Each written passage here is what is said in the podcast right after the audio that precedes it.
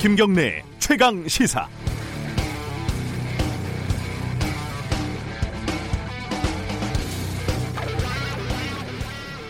오늘 아침은 당혹스럽다 이 말로 시작할 수밖에 없겠습니다. 연관됐을 가능성이 높은 두 개의 사건이 현재로서는 아직까지는 따로 진행되고 있기 때문입니다. 밤사이에 확인된 박원순 서울시장의 사망 어, 지금 시점에서는 아직 사망 원인이 구체적으로 파악되지 않고 있습니다. 다만 추측할 뿐이죠. 그리고 그 전에 박원순 시장의 비서가 박 시장을 성추행 혐의로 고소했다는 사실.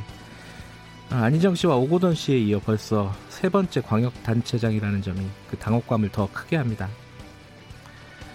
아, 시민운동가 출신 대권주자의 성범죄 의혹 그리고 그 대권주자의 사망 이 자극적이고 선정적인 제목의 사건을 우리 프로그램에서 어떻게 차분하고 냉정하고 균형 있게 풀어갈 수 있을지 그리고 그게 가능할지 아직 말을 아껴야 할 때지만 관련 사건을 다룰 수밖에 없는 상황 아, 시작부터 마음이 무겁습니다. 7월 10일 금요일 김경래 최강시사 시작합니다.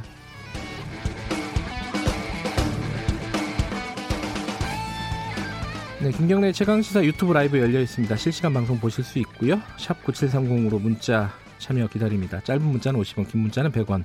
스마트폰 애플리케이션 콩 이용하시면 무료로 참여하실 수 있습니다. 오늘 1부에서는요. 박원순 서울시장 사건 좀 정리를 해보고요. 어, 그리고 어제 이낙연 후보 더불어민주당 당대표 경선에 출마한 이낙연 후보 인터뷰를 했죠. 오늘은 김부겸 후보 만나봅니다. 그리고 2부에서는요. 지금 검찰과 법무부 간의 갈등 봉합이 된 것 같지만은 여전히 불씨는 살아 있습니다. 그리고 법무부 알림이 사전에 노출됐다, 유출됐다라는 논란이 있는데 그 부분에 대해서 어, 통합당 유상범 의원 그리고 열린민주당 최강욱 대표 차례로 연결해 보겠습니다.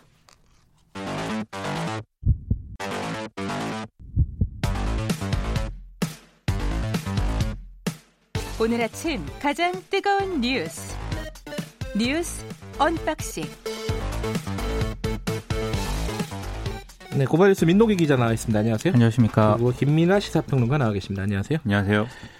어, 좀 전제를 하고 제가 오프닝에서도 말씀드렸지만은 참 좀 뭔가 이야기를 디테일하게 풀어가기가 좀 난감한 상황입니다. 그죠? 그렇습니다. 네. 정확히 이제 사실관계가 파악된 네. 것들은 지금 제한돼 있고 네. 여러 개 이제 서로 떨어져 있는 팩트들을 또 어떤 추론이나 지금 네. 추정으로 또 묻기에도 아직은 좀 이른 시점인 것 같아서 네. 어떤 사실을 어떻게 전해드려야 될지가 난감합니다. 네, 고인의 명복을 어, 좀, 좀 자유롭게 빌기도 어려운 상황이고 그렇다고 해서 고인을 비난할 수도 아직은 없는 상황이고 조금 어려운 상황이긴 하지만은 지금까지 나왔던 얘기들은 일단 정리할 필요는 있겠어요. 어제 오후에 일단 실종 신고가 들어갔고 그다음에 이제 수색 작업이 벌어졌죠. 그 이후의 상황 잠깐만 민동기 기자가 정리를 해 주시죠. 일단 실종 신고가 정확하게 최초로 접수된 시각은 어제 오후 5시 17분이고요. 네. 박원순 서울시장이 실종 신고된 지 7시간 만인 오늘 0시께 숨진 채 발견이 됐습니다. 네. 어제 오전 10시 44분경 종로구 가회동에 있는 서울시장 공간에서 나온 것으로 확인이 됐고요. 네.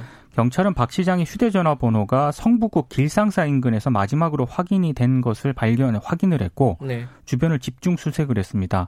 이때 어제 일부 언론이 뭐 유서가 발견이 됐다 이렇게 보도를 했는데 네. 경찰은 사실이 아니다라고 일단 음. 입장을 밝혔고요. 언론에 대한 얘기는 조금 이따가 다시 좀 정리를 해보죠. 네. 네. 그리고 CCTV 확인 결과 박원순 시장은 등산로와 연결된 와룡공원에 10시 53분께 도착한 모습이 포착이 됐습니다. 그런데 네.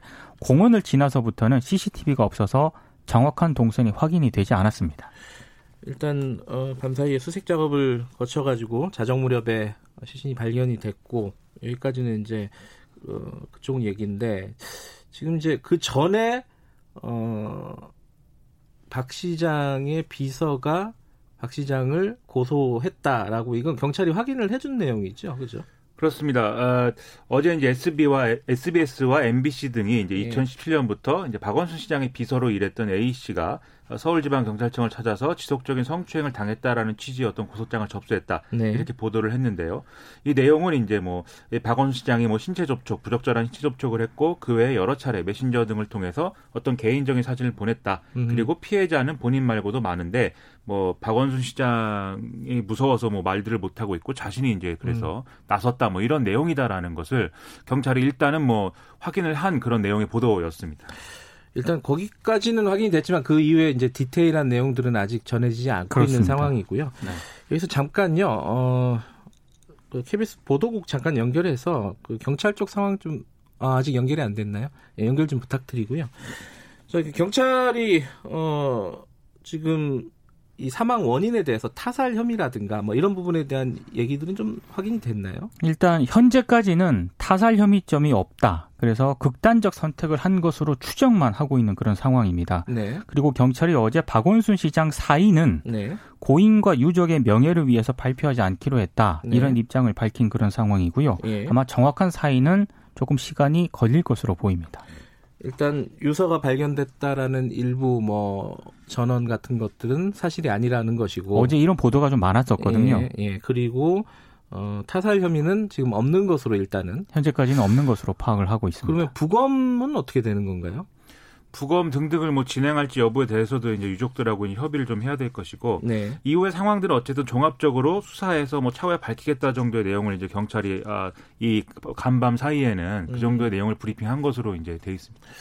그 그러면 빈소는 좀 서울대병원에서 차려지게 되는 그렇습니다. 건가요? 예. 어, 그럼 오늘부터 아마 그런 자세한 어떤 뭐 음. 일정이라든가 이런 건 아직 구체적으로 나오진 않은 그런 상황입니다. 서울시에서 공식적으로 좀 발표가 있겠죠, 아무래도. 오전 중으로 네, 발표를 할 것 같습니다. 오늘 오전 중으로 이제 발표를 하게 되고 지금 네. 서울시의 경우에는 일단 지방자치단체장이 거리가 되면 부단체장이 그 권한을 대행하도록 되어 있기 때문에 네. 이 법에 따라서 이 보궐선거가 치러지기 전까지는 서정엽 행정일부 시장이 이제 권한 대행을 맡게 되고 예. 그래서 오전 중으로 아마 이 서정엽 부시장이 좀 이제 내용을 발표할 것이고 그 장례의 경우에는 뭐 유족과 상의해서 진행한다 이런 정도의 내용을 이제 논의하고 있는 것으로 알려졌습니다.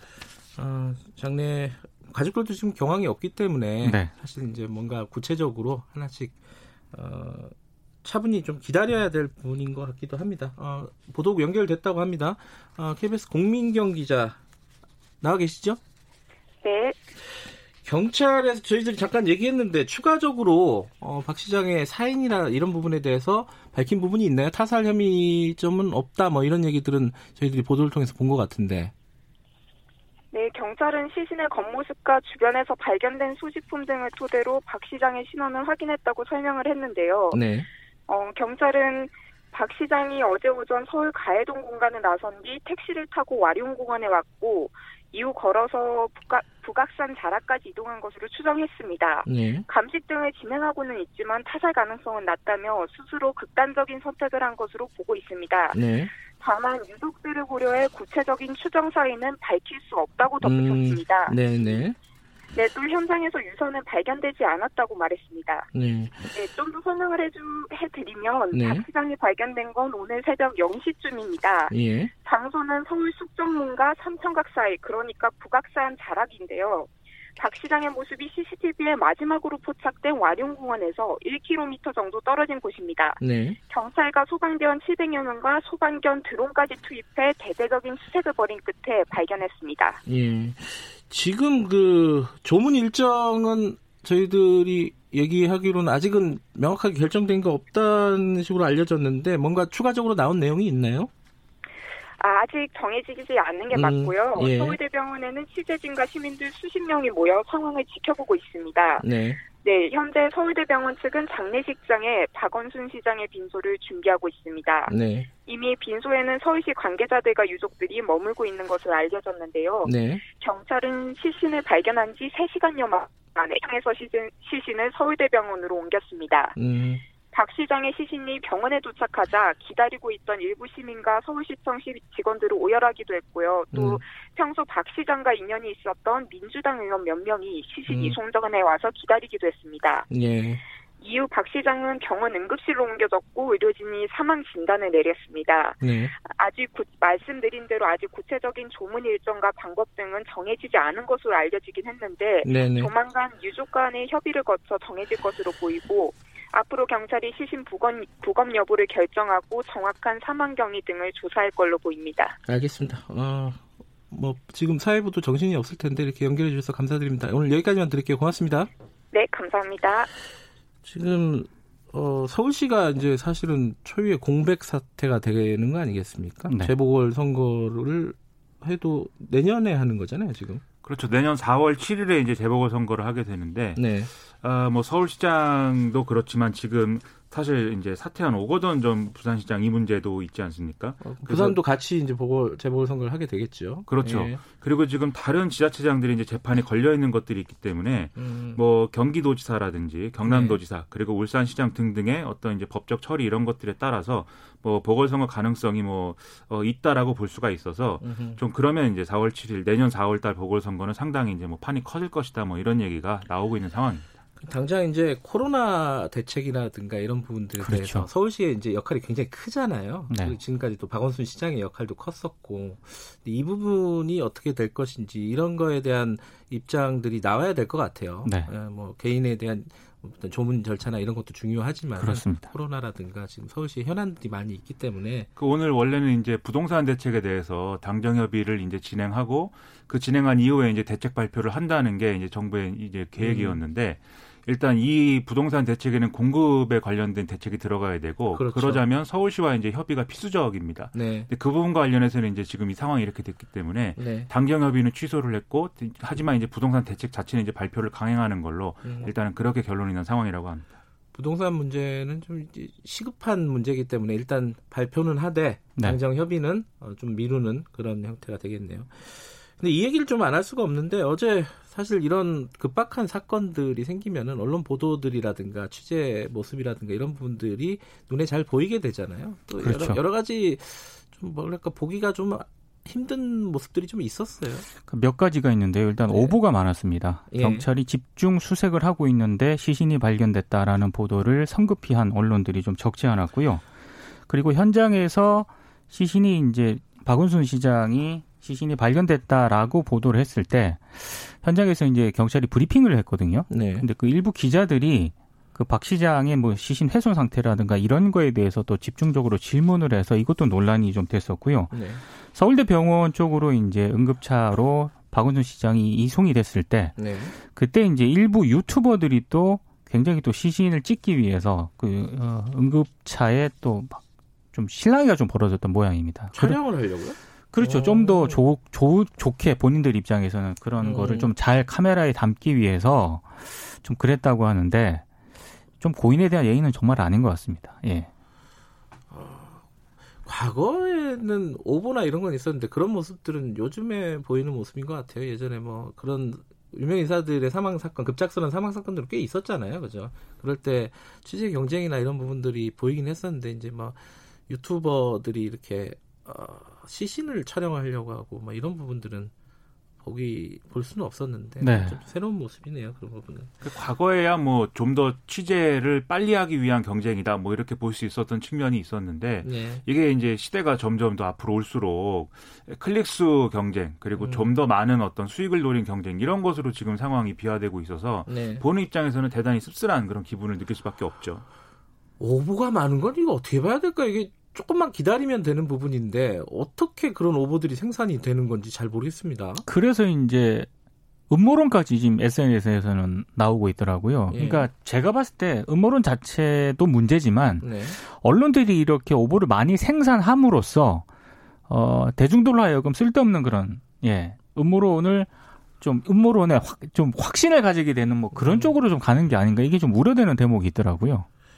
물론 이제 일명 어 이른바 지, 찌라시 이런 쪽에서 뭐 어제 사망했다라는 얘기가 어 경찰이 확인 없이 그냥 계속 돌긴 돌았어요. 돌았는데 그걸 기사화하는 건 또 다른 문제잖아요. 그죠? 그렇죠. 그렇죠. 특히 음. 이제 이런 어떤 특정 인물의 어떤 사망 여부 이런 것과 관련해서는 사실은 굉장히 조심해야 되는 그런 어떤 보도 행태가 필요하고 네. 그런 것에 대한 원칙이나 이런 것들을 사실 많이 얘기했습니다. 네. 그리고 늘 얘기하는데 실제로 일이 이렇게 벌어지면 너도 나도 어 사실은 이미 이제 이 사람은 사망했다라는 걸 전제하고 사실이 확인되기도 전에 그러한 맥락에 맞춰서 이제 기사를 음. 쓰고 직접적으로 사망 사실이 확인됐다 이렇게 쓰지 않는다 하더라도 그 기사를 보면 누구라도 아 이것은 사망했다는 얘기다라고 알리는 그런 식의 이제 기사를 많이 양산을 해서 결과적으로는 어떠한 방금 말씀드린 클릭스 뭐 경쟁이라든지 이런 쪽으로 결국은 귀결되는 상황이 계속해서 반복되고 있는 거거든요. 예. 그래서 어떻게 해야 될지 모르겠습니다. 사실. 박 시장 고소 사건은 일단 어, 종결된다라는 해석들이 많던데 그것도 좀 정확한 내용은 좀 기다려봐야 될 것 같습니다. 예. 어, 부산과 통영, 거제 지역에 현재 호우경보 발효돼 있다고 합니다. 출근길 차량 운행에 주의하시기 바라겠습니다. 어, 두분 오늘 말하기가 여러 가지로 좀 어려운 상황인데 나와주셔서 감사합니다. 고맙습니다. 고맙습니다. 예, 민동기 기자 그리고 김민아 시사평론가였습니다.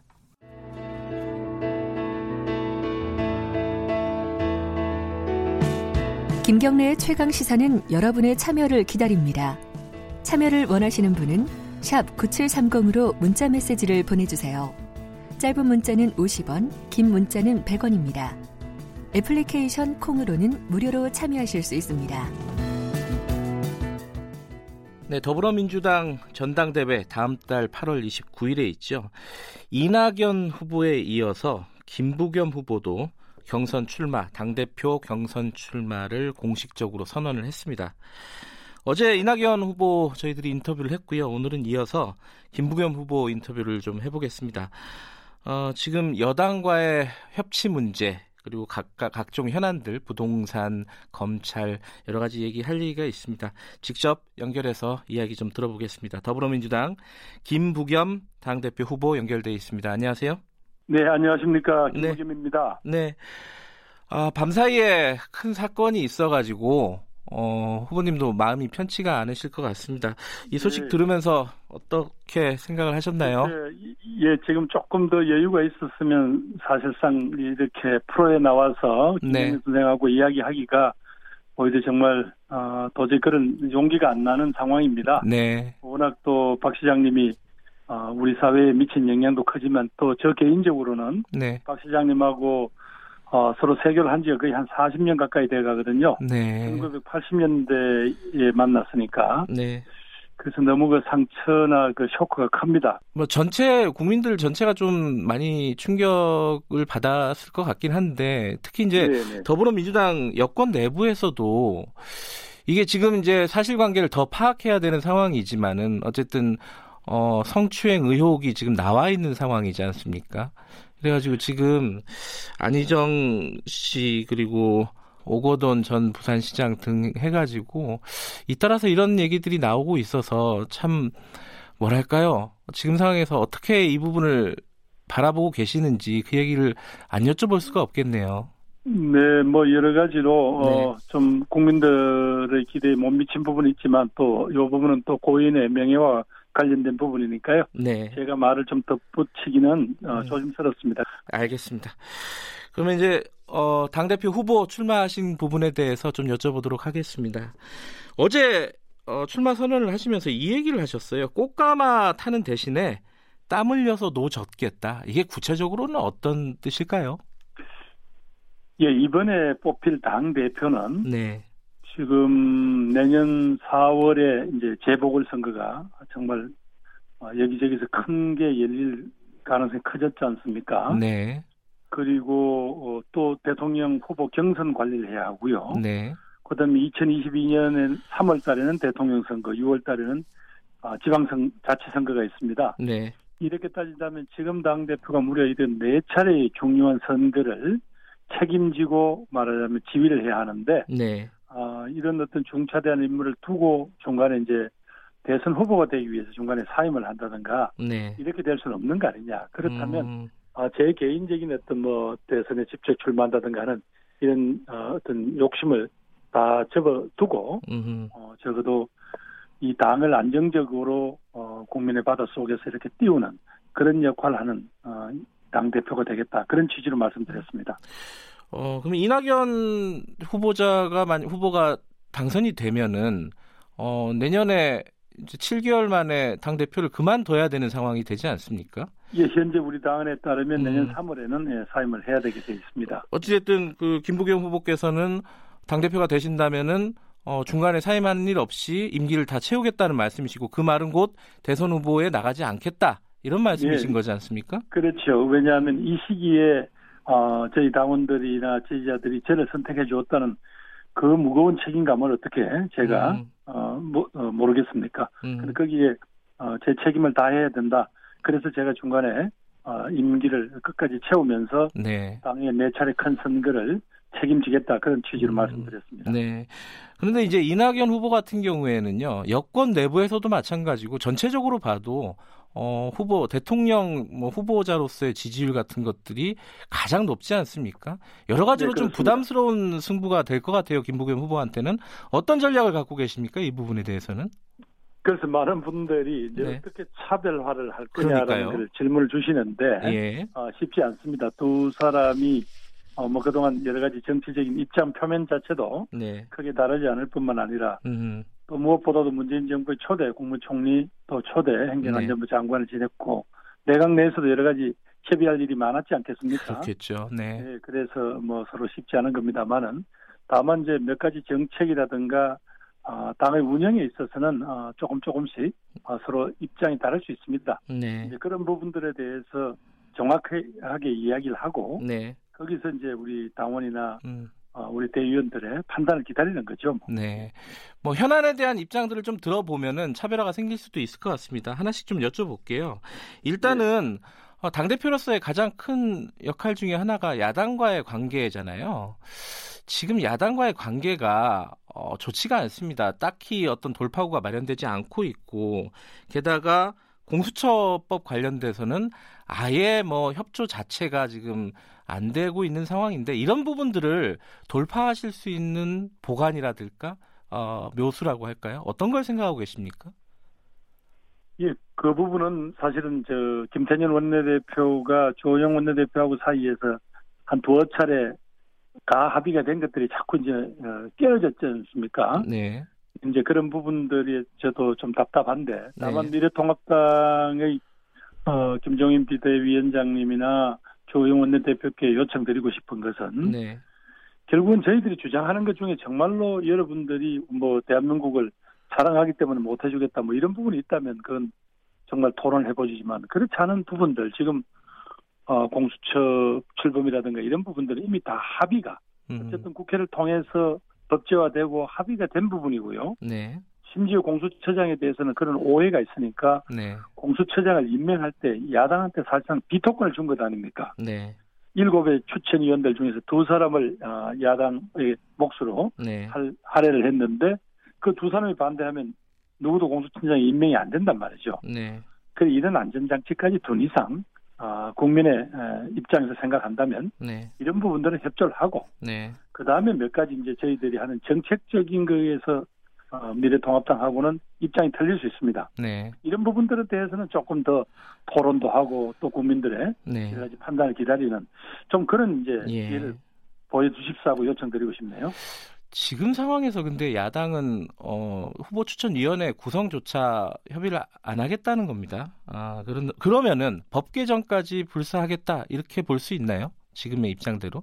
뭐 지금 원내 지도부는 좀 네. 조심스럽습니다만은 이제 당내 의원들은 네. 우리 당 지지자들은 그렇게라도 해라. 네. 얼마나 그동안 이제 검찰 개혁을 위해서 우리가 목소리를 높여왔고 네. 여기까지 이제 밀고 왔는데 겨우 이런 정도 이유 때문에 어, 야당의 볼모가 돼서 제도 자체가 출범을 못한다면 네. 이거는 뭔가 고쳐야 되는 거 아니냐라는 음. 어, 그런 어떤 목소리가 나오곤 있습니다. 네. 그러나 이 문제에 대해서는 아마 원내 지도부 전략이 있을 테니까 네. 조금 더 지켜보는 게 맞는 것 같습니다. 알겠습니다. 최근에 가장 큰 현안 중에 하나가 부동산입니다. 어, 어제 이낙연 후보도 결과적으로는 부동산 정책, 문재인 정부의 부동산 정책이 실패했다. 이런 부분에 대한 입장을 밝혔는데요. 김부겸 후보께서는 지금 문재인 정부의 부동산 정책에 대한 평가를 하신다면 어떻습니까? 예, 뭐 저도 마찬가지죠. 여러 음. 다른 그 부동산 정책 중에서 특히 가장 국민들이 민감한 게 이 주거 문제잖아요. 네. 소위 이제 뭐 아파트로 대변되는 네. 이제 어, 이 문제들이 사실상 거의 이제 주거의 대상이 아니라 거의 투기 내지는 막 어떤 소유의 어떤 각축장이 돼버렸단 말이죠. 네. 어 거기에서 여러 가지 저희들이 어떤 그 시장에 참가하는 어, 그분들의 어떤 그 욕망을 제대로 지금 저희들이 정확하게 파악을 하고 네. 거기에 맞는 대책을 못 내놓았다는 점문에서 또 그동안 한 20차례 가까운 네. 대책을 내놓았습니다만은 어, 그 말하자면 이 폭등을 못 막았다는 측면에서 네. 어, 저희들이 반성을 해야죠. 오늘 어, 부동산 관련된 정책들이 발표가 된다고 합니다. 네. 근데 이제 주로 이제 세금과 관련된 거라고 다들 예측을 하고 있는데 세금을 인상해서 부동산을 잡을 수 있느냐? 뭐 김종인 미래통합당 비대위원장도 그렇게 얘기를 했는데 정책 방향에 대해서는 뭐 공급을 조금 더 생각해야 되는 거 아니냐 이런 쪽도 있고요. 김부겸 후보께서는 어떻게 생각하십니까? 저는 한 세 가지를 엮어야 된다고 봅니다. 예. 우선은 예. 어, 보유세를 강화해야 합니다. 이것은 OECD 국가들의 평균에 비해서도 네. 낮거든요. 그래서 OECD 평균 수준까지는 적어도 보유세를 강화해서 네. 집을 많이 가지고 있는 것이 곧 부담이 되도록 해야지 그게 무슨 재산 정책의 수단이나 투기 성공으로 보여서는 안 되겠죠. 네. 그러면서도 분명히 내 집을 갖고자 하는 그런 어떤 욕망, 네. 건강한 욕망이라고 할 수 있겠습니다만 네. 그분들이 기회를 차단하는 건 또 안 되지 않습니까? 네. 그런 점에서 지금 현재 어, 유휴부지나 혹은 우리가 활용이 가능한 어떤 여지가 있는지를 네. 공급 사이드 쪽을 어, 철저히 어, 여러 가지 찾아내야 될 것 같고요. 네. 그런 점에서 지금부터 주로 어, 택지를 만들어서 민간에 분양하고 민간이 비싼 값으로 어, 어떤 아파트 값을 올리는 이런 악순환도 분명히 이번에 제도 개혁을 해야 됩니다. 네. 그러면서도 그동안 좋은 취지로 도입됐던 소위 임대 등록제 예. 이 부분들이 이분들이 결국은 어, 다주택 소유를 사실상 합법화해주고 장려하는 꼴이 돼버렸어요. 네. 약한 등록된 걸로 약 한 50만 가구가 지금 150만 채를 지금 소유하고 있다는 거 아닙니까? 네. 이게 오히려 이제 어떤 전세금의 급격한 인상을 막고 하는 이런 좋은 취지에서 도입이 됐는데 이런 부분들이 작동을 안 하고 있단 말이죠. 네. 그래 요 부분하고 결국은 또 마지막 국민의 건강한 욕망이라고 할 수 있는 생애 최초 주택 구입 자들에 네. 대한 어, 어떤 지원 이건 분명히 보니까 각 나라마다 그, 그 음. 정책 패키지로 엮었더라고요. 네. 그리고 이런 것들을 엮어야만 국민의 주거 안정권이 보장이 되고 또 내 집 마련하겠다는 음. 어떤 건강한 국민들의 어떤 욕망 자체도 어, 우리가 잘 어, 이렇게 유도할 수 있다고 할까요? 그렇게 되는 것 같습니다. 하나의 정책만으로는 안 된다. 이런 네, 그렇죠. 예, 예, 예. 그러나 분명한 거는 네. 어떻게 하더라도 이런 방식으로 어, 이렇게 이제 이 투기 수요나 혹은 투기의 열풍 때 네. 정부의 정책 의지가 실종된다든가 꺾인다든가 그렇지는 않다. 하는 걸 분명히 보이려면 오늘 아마 정, 어, 여당에서 발표하고는 네. 그런 어떤 그 보유세를 어, 대폭 높이는 네. 그런 건 분명히 시장이 분명한 신호를 줘야 되겠죠. 그린벨트 해제 관련해서는 어떤 입장 갖고 계세요?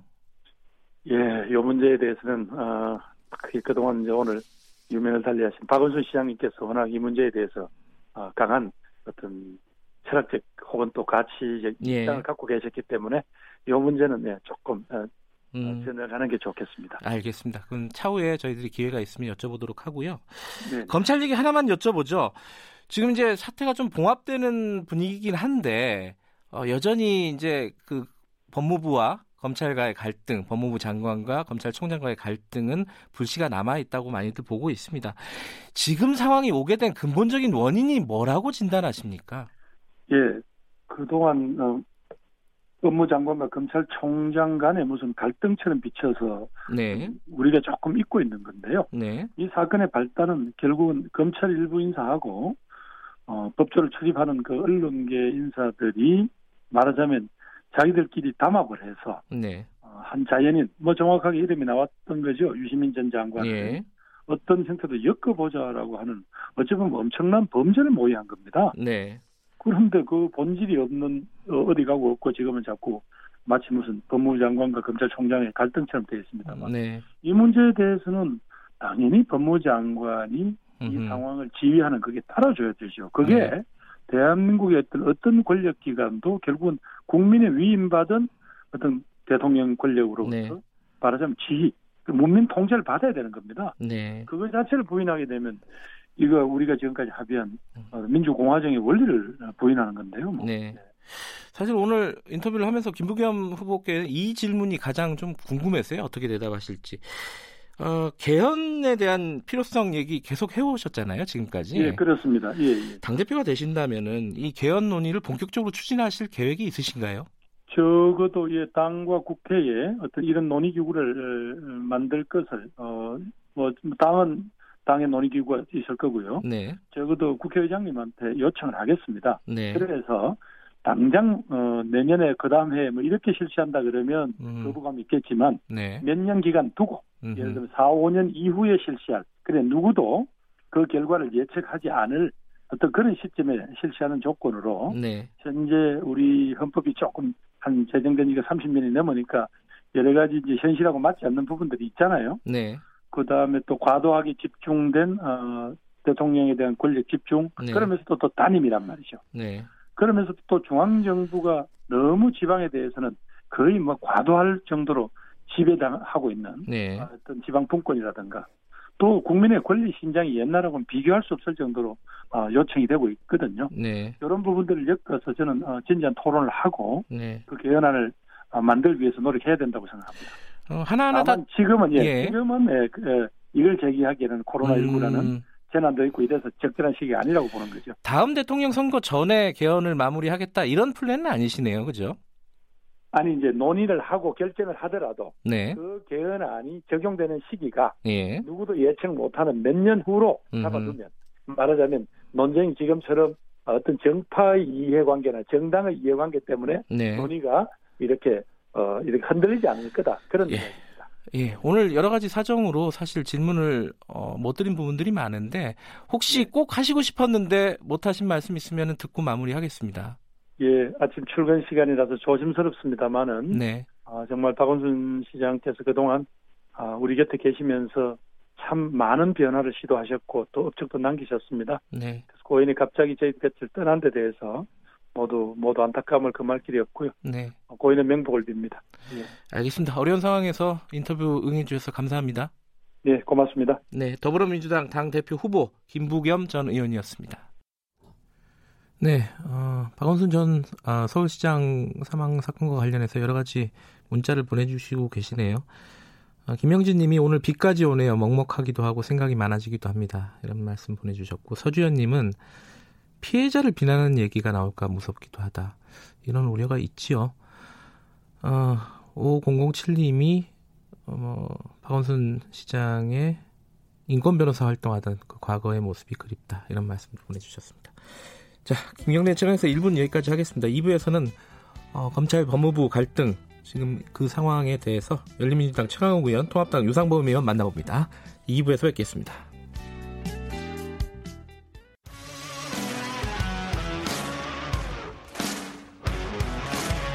뉴스타파 기자 김경래 최강 시사. 김경래 최강 시사 2부 시작하겠습니다. 어, 윤석열 검찰총장이 어제 검언 유착 의혹, 이른바 검언 유착 의혹 사건을 직접 지휘하지 않고 중앙지검 수사팀이 자체적으로 수사하게 하겠다고 수사하게 하겠다고 밝혔습니다. 어, 뭐 결과적으로 보면은 추미애 장관의 수사 지휘를 수용한 셈인데 어, 그 수용을 하면서 냈던 입장문에 대한 뭐 해석들이 조금 제각각인 것 같습니다. 그리고 그 과정에서 법무부의 어떤 알림 어, 공개가 되지 않은 알림이 밖에 어, 유출이 되면서 어, 이게 여러 가지 말들이 나오고 있습니다. 관련된 얘기를 오늘은 양쪽 얘기를 들어보죠. 먼저 미래통합당부터 연결해 보겠습니다. 법사위에 계시죠? 유상범 의원 연결돼 있습니다. 안녕하세요. 예, 반갑습니다. 유상범입니다. 어, 이 얘기 뭐 좀 여쭤보고 한마디는 듣고 가야 될 것 같습니다. 그 박원순 서울시장이 사망한 채로 발견이 됐습니다. 네네. 굉장히 충격적인 사건인데 네. 정치권 역시 이 부분에 대해서 신경을 쓰실 수밖에 없을 것 같아요. 어떻게 생각하십니까? 일단 뭐 어떤 그 미투 사건이 발생되면서 네. 어, 그것에 대해서 어떤 책임을 지는 차원에서 아마 네. 자살이라는 극단적인 에, 뭐 어떤 선택을 하신 것 같습니다. 지금까지 뭐 추정이죠. 네네. 네네. 네. 그렇게 뭐, 예, 그래서 그, 그렇게 뭐 그런 모습인데, 네. 뭐 어떤 그 고인의 어떤 그런 상황에 대해서는 깊이 안타깝게 생각을 합니다만, 네. 앞으로 그, 그 과정에서 있었던 여러 가지 일들에 대해서는 네.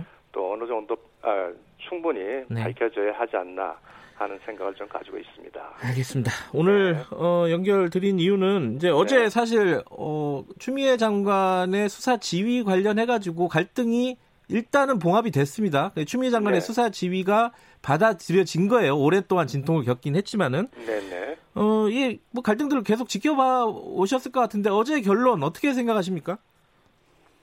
어, 먼저 그 추미애 장관의 수사 지휘는 네. 지난 검사장 회의에서도 발, 그 논의되고 발표됐듯이 네. 어, 구체적 수사 지휘라는 8조의 범위를 벗어나서 검찰청법 12조에 네. 검찰총장의 아, 지휘 감독권을 배제하는 지휘라는 지휘이기 때문에 네. 그것이 위법하다는 것은 뭐 그 검사장 회의에서도 밝혔고 저도 주장한 바 있습니다. 네. 어 그럼에도 불구하고 이제 추 장관은 계속 이 위반 수, 위법한 수사지를 네. 강, 어, 계속 자기 고수하는 입장이었고 네.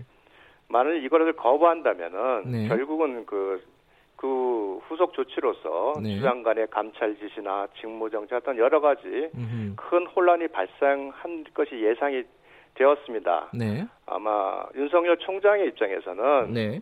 그로 인한 어떤 검찰과 국가적 혼란 이런 것을 방지하기 위해서 대승적 음. 차원에서 네. 이걸 수용하지 않았나 이렇게 생각이 됩니다. 그러니까 애초에는 뭐 권한쟁의 심판이라든가 뭐 이런 부분들도 얘기가 나왔었는데 뭐 그런 것들을 진행하지 않은 이유는 지금 말씀하신 대로 대승적인 차원이다 이렇게 해석을 하신다는 거죠? 권한쟁의 심판이라는 것은 이렇습니다. 네. 일단 그, 그 추장관의 네. 권한이 발동돼서 네. 그것이 시행이 됐다는 전제하에 음... 그 시행된 것이 적법한의 여부를 다투는 것입니다. 네. 그러니까 그것을 받지 않는다면 네. 권한쟁의 심판까지 가지 않는 거죠. 네. 그러니까 그래서 수용했기 때문에 네. 향후에 권한쟁의 심판을 청구할지 여부는 네. 아마 다시 뭐 검토될 수 있지 않나 음... 이렇게 생각을 하고 있습니다. 아직 여지가 남아 있다고 보시는 거네요. 예, 그렇습니다. 야당에서는 지금 추미애 장관을 직권 남용 혐의로 고발하겠다는 입장을 얘기하셨어요. 이거 진행하는 겁니까? 직권 남용 혐의로 어제 고발장을 제출했습니다. 아, 제자, 제출하셨나요, 벌써? 예, 예 음, 그렇습니다. 이게 직권 남용이 아니라 합법적인 권리 행사라고 법무부는 얘기를 하고 있잖아요. 예, 법무 뭐 법무부는 그렇게 주장을 합니다만 예. 기 저희가 제가 조금 전에 말씀드렸듯이 네. 검사장 회의에서 추미애 장관이 임명한 네. 모두 검사장들입니다. 예. 그런 분들이 곧 있을 예. 인사 인사로 인한 불이익이 예상되는 상황에서도 불구하고 네. 추미애 장관이 어, 수사지휘는 위협하다고 이렇게 어, 어떤 논의를 모았습니다. 네. 그것은 어떤 그 정무적 판단을 배제하고 법률가적 판단에서 네. 그렇게 논의를 한 것으로 보이고요. 네. 저 또한 법률가적 시각에서 보면 네. 추장관의 그 수사지는 네. 8조가 갖고 있는 네. 해석 그 해석의 한계를 분명히 벗어난 위법한 지위라는 것이 저의 입장입니다. 예. 그래서 그 위법한 지위고 그것이 12조의 검찰총장의 권한을 네. 배제하였기 때문에 네. 이건 위법하다. 이런 말씀을 드리겠습니다. 지금 그 법사위 소집하고요, 야당에서는 어, 법사위 소집하고 윤석열 총장을 출석을 요구하겠다 이렇게 밝히시지 않았습니까, 그죠? 네, 그렇습니다. 지금 여당에서는 뭐 그럴 필요 있겠냐라는 입장인 것 같은데 이게 네. 그러면은 성사가 어려운 거 아니겠습니까, 그죠? 저희 그 통합당의 김도욱 간사께서 네. 백혜령 간사랑 민주당의 네. 윤호중 법사위원장한테 뭐그 법사위 개최를 요구했습니다만 네. 방금 말씀하신 사유를 들어서 네. 거절을 했습니다. 예. 어, 그러나 뭐 법사위라는 것은 원래 제적 4분의 1의 요청이 있으면 개원을 해야 되는데도 불구하고 음. 거절한 음. 것은 분명히 문제가 있다고 있다는 점을 지적하고 싶고요. 네. 뭐 과거에 또그 사개 특유에서 검찰총장이 네. 출석한 바도 있습니다. 네. 그리고 지난주에 법사위 가 열렸을 때 네. 민주당만이 모여서 법무장관에게 많은 변명의 길을 주셨죠. 네. 그때 속기록을 보면 김진애 의원도 그렇고 윤호중 그 법사위원장도 검찰총장의 출석이 좀 이상하다 그러면서 사실상 네. 출석에 동의하는 듯한 음. 그 발언도 있습니다. 음흠. 그래서 이건 당연히 민주당에서 음흠. 이렇게 논란이 되고 있는 사안에 대해서 네. 법사위원 아니 법무부 장관의 네. 일방 변 주장과 변명만을 계속 들어서 언론에 보도됐는데 예. 이제는 음. 그 사건에 대한 게 아니라 수사 지휘의 적정성 문제니까 예. 당연히 윤석열 총장도 불러서 네. 저희가 다 같이 설명을 듣고 국민들에게 그 실체에 대해서 알려줄 의무가 있다 이렇게 생각을 합니다. 네. 어제 그 대검에서 입장을 내고 법무부에서 입장을 내고 이렇게 좀 복잡한 상황 이 와중에 네. 어, 열린민주당 최강욱 대표가 SNS에 법무부의 알림이라는 어, 글을 올렸습니다. 네. 이걸 가지고 지금 미래통합당에서는 제2의 국정농단이다. 최순실의 그림자가 어른, 어른거린다. 이렇게 얘기하셨어요. 이게 어떤 의미로 말씀하신 거예요? 법무부 장관의 네. 입장문이라는 것은 네. 공식적인 행위입니다. 예. 공식적인 행위를 하기 위해서 여러 가지 이제 가안이 만들어지고 하는데 네. 그 가안이 전혀 그 공조직에서 벗어난 네.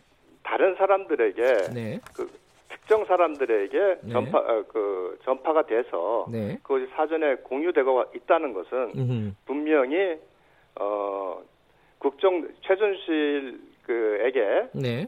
발표문 초안이 내려간 것 같이 행태가 동일합니다 모습이 음, 네. 그렇다면 이거는 당연히 제2의 국정농단의 모습을 가지고 있다 음. 이렇게 우리는 판단하고 주장한 것입니다. 법무부는 이게 어 뭐 최강욱 대표에게 전달한 건 아니고 일부 직, 직원이 어, 지인에게 전달을 했는데 그 과정에서 좀 퍼진 것 같다 이런 입장을 밝혔어요. 여기에 대해서는 이 해명에 대해서는 어떻게 생각하십니까? 일부 지인이라는 분들이 보니까 조국 백서를 만들었던 분들이고 뭐 최민희 전 의원입니다. 최민희 전 의원이 직접 받은 걸로 확인이 되신 뭐, 건가요? 예가 아닙니다. 그건 아. 제가 확인, 그건 언론의 보도를 보고 나왔는데 음. 최민희 전 의원 등에 이렇게 뭐 다 글이 올랐다고 하더라고요. 언론 보도를 보니까. 네. 그러면은 그것은 결국은 특정한 정치권의 세력과 어떤 음. 내부의 의사결정이 네. 의사결정의 내용이 전달됐다는 것은 그 자체로 네. 국정에 관해서 서로 간에 논의가 있었다고 당연히 의심을 받을 수밖에 없습니다. 음흠. 그렇다면 저희는 그, 그 부분에 대해서 그, 이 국, 최순실의 연설문 초안 유출과 같은 형태이니 음. 당연히 그 부분이 국정농단의 모습이다라고 예. 주장을 하는 것이고요. 이건 어, 뭐 예. 논란을 피할 수는 없을 거로 생각이 됩니다. 이건 어떻게 해야 된다고 보십니까? 뭐 조사 감찰을 해야 된다고 보십니까? 아니면 어떻게 어떤 식으로 이 이건 풀어야 될 거라고 보세요? 어, 법무부의 변명은 네. 제가 봐도 아무리 봐도 이해가 가지 않습니다. 음흠, 네. 그래서 법무부 내에서 자체적으로 네. 다시 그 경위를 정확히 밝혀서 네. 일단 언론에 그러니까 일반 국민들이 네. 납득할 수 있을 만한 설득을 해, 어, 그, 결과를 내놔야 된다고 생각이 되고요. 네. 조속한 시간에 네. 그와 같은 내용이, 어, 저기, 발표되지 않는다, 않고, 예. 뭐 추가 설명도 납득할 수 없다면, 네. 결국은 그, 법무부 장관의 발표문, 발표문이라는 중요한 음. 공무상의 내용이 네. 외부로 유출된 것으로 유출된 것이니까 네.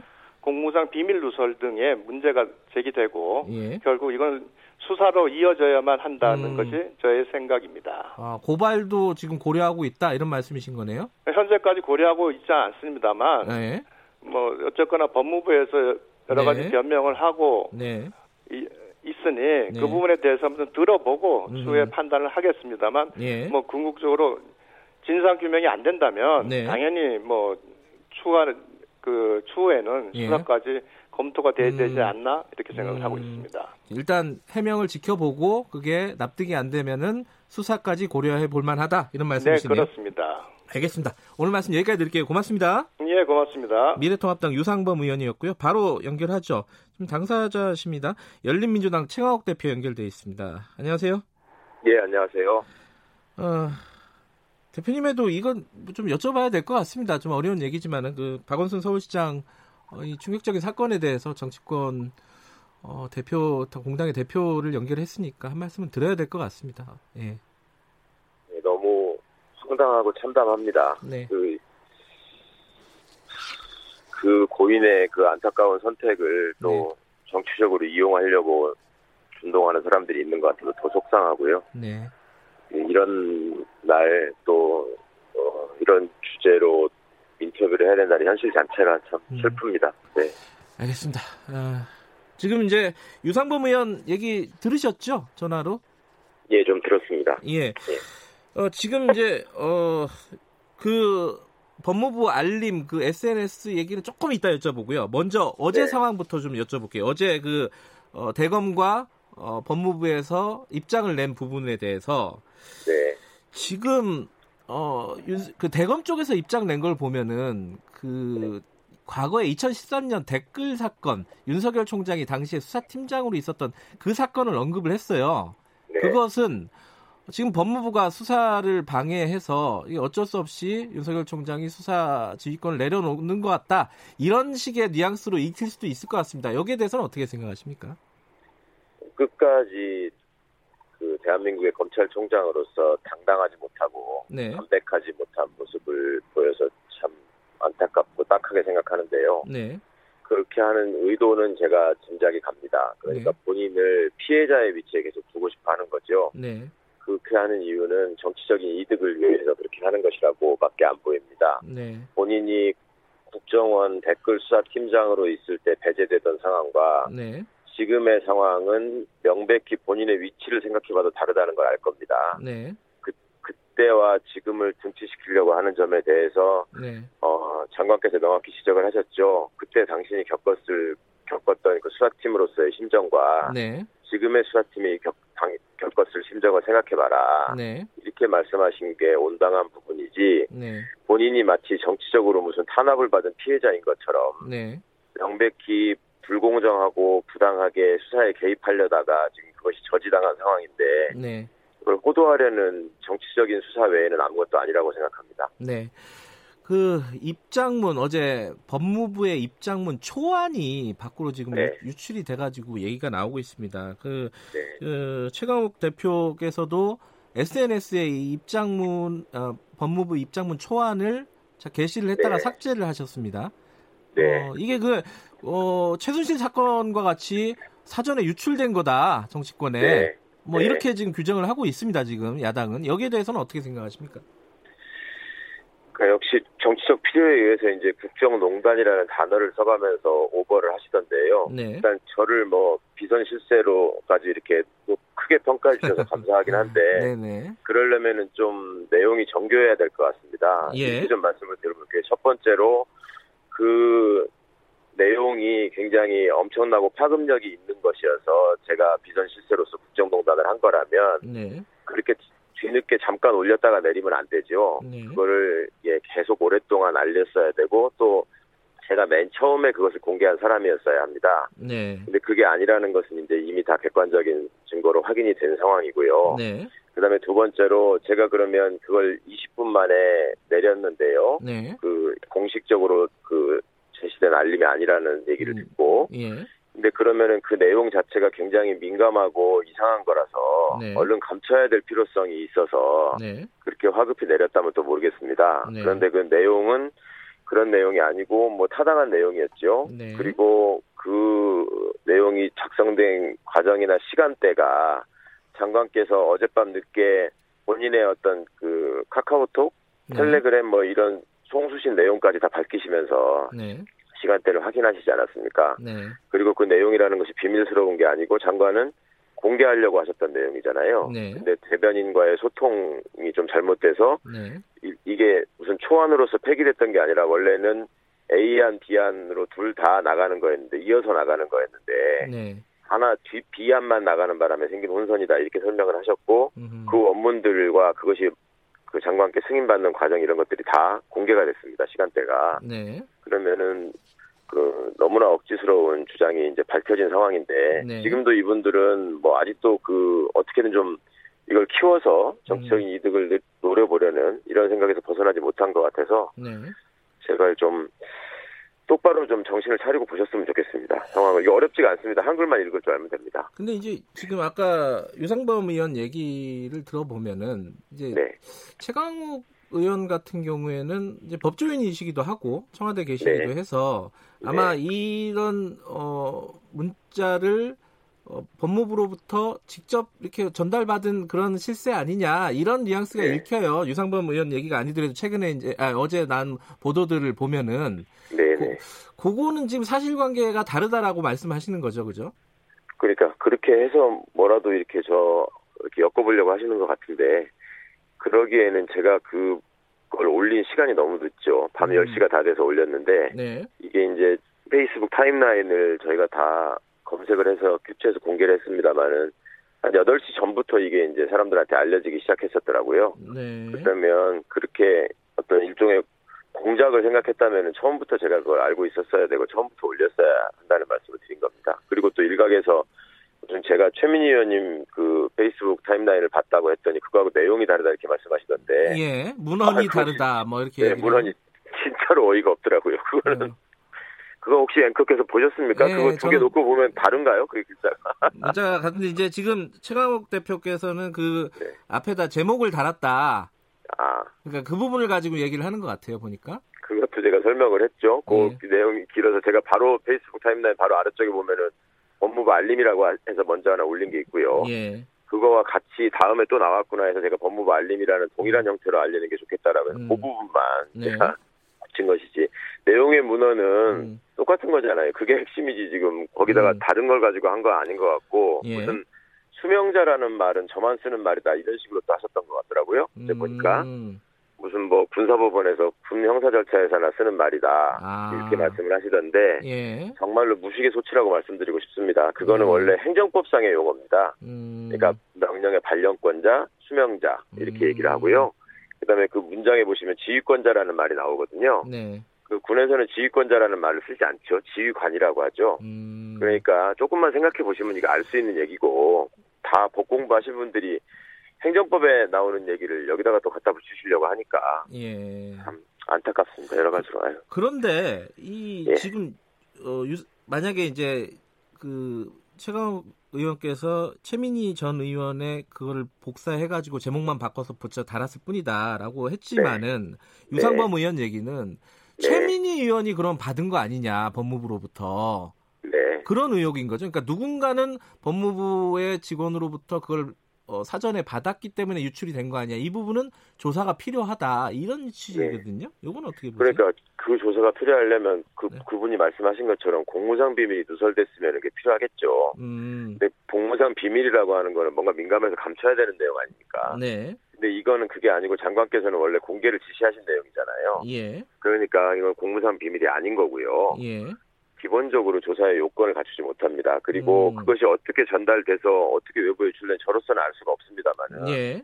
그게 지금 일부 설명이 됐죠. 또 그 장관께서 연가 중이셨잖아요. 예. 그러니까 아마 카톡으로 대화를 주고받으신 것 같은데 그때 네. 수행하던 비서진들은 장관이 바로 옆에서 이게 두 가지가 다 나가는 거라는 걸 알고 있었으니까 네. 그거를 아는 분들한테 공개 지인들한테 보냈다는 건데 네. 그게 그렇게 엄청난 일인가요? 음. 그러니까 최순실 씨가 한 거는 아예 대통령의 연설문을 받아가지고 고쳐준 게 문제인 것이고요. 네. 이거는 장관께서 직접 작성하시고 승인하신 문헌이 예. 뭐 내보내려고 했던 것이 혼선을 빚어서 다른 분들한테 나가고 대변인이 기자들한테 풀지 않았을 뿐인데 네. 이걸 가지고 무슨 조사를 하겠다는 건지 참 이상합니다 정말. 그러니까 유상범 의원은 그 해명을 들어보고 법무부 해명을 네. 들어보고 납득이 안 되면은 수사 수사까지 고려하겠다 이런 말씀이었는데 지금 최강욱 네. 대표께서는 이거는 뭐 조사할 대상도 아니다. 뭐 이런 말씀이신 거네요. 그죠? 이건 해명과 납득이 필요한 문제가 아니고요. 네. 한글로 쓴 글자를 읽을 수 있느냐의 문자 해독 능력의 문제라고 생각합니다. 네. 그리고 또 야당에서 지금 법사위 열어가지고 윤석열 총장 불러가지고 해명 들어봐야겠다. 예, 입장을 좀 네. 들어봐야겠다 이래요. 지금까지 법무부 장관만 들었으니까 여기에 대해서는 네. 어떻게 생각하세요? 아, 저는 그거는 검찰총장을 출석시킬 필요가 있다고 생각합니다. 아, 까 어, 어, 예. 말씀을 좀 잘못하시던데 무슨 민주당끼리만 모여가지고 한 회의에서 그러지 않았냐. 네. 분명히 저희 열린민주당 김준혜 의원께서 말씀하신 얘기고요. 아하, 예. 예, 그런 기본적인 생각부터 좀 틀리신 게좀 의외고, 예, 예. 예, 검찰총장은 이런 문제, 이렇게 큰 사고를 치고, 네. 지금 뒤에 숨으려고만 하고, 음흠. 여러 가지 지금 아름답지 못한 행보를 보였기 때문에, 네. 국민들 앞에서 자신의 입장을 당당하게 설명하고 또 왜 본인들 얘기처럼 이미 효력이 발생한 지휘권에 대해서 네. 그렇게 시간을 끌어가면서 이상한 행동을 음, 했는지 네. 이거를 밝혀야 될 책임이 있다고 생각합니다. 아 국회에 출석시키자 어, 최강욱 대표도 이런 말씀이시네요. 네, 저는 예 저는 그럴 필요가 있다고 생각합니다. 네, 알겠습니다. 오늘 말씀 여기까지 듣겠습니다. 고맙습니다. 예, 감사합니다. 열린민주당의 최강욱 대표였습니다. 여러분은 지금 KBS 1라디오 김경래의 최강 시사를 듣고 계십니다.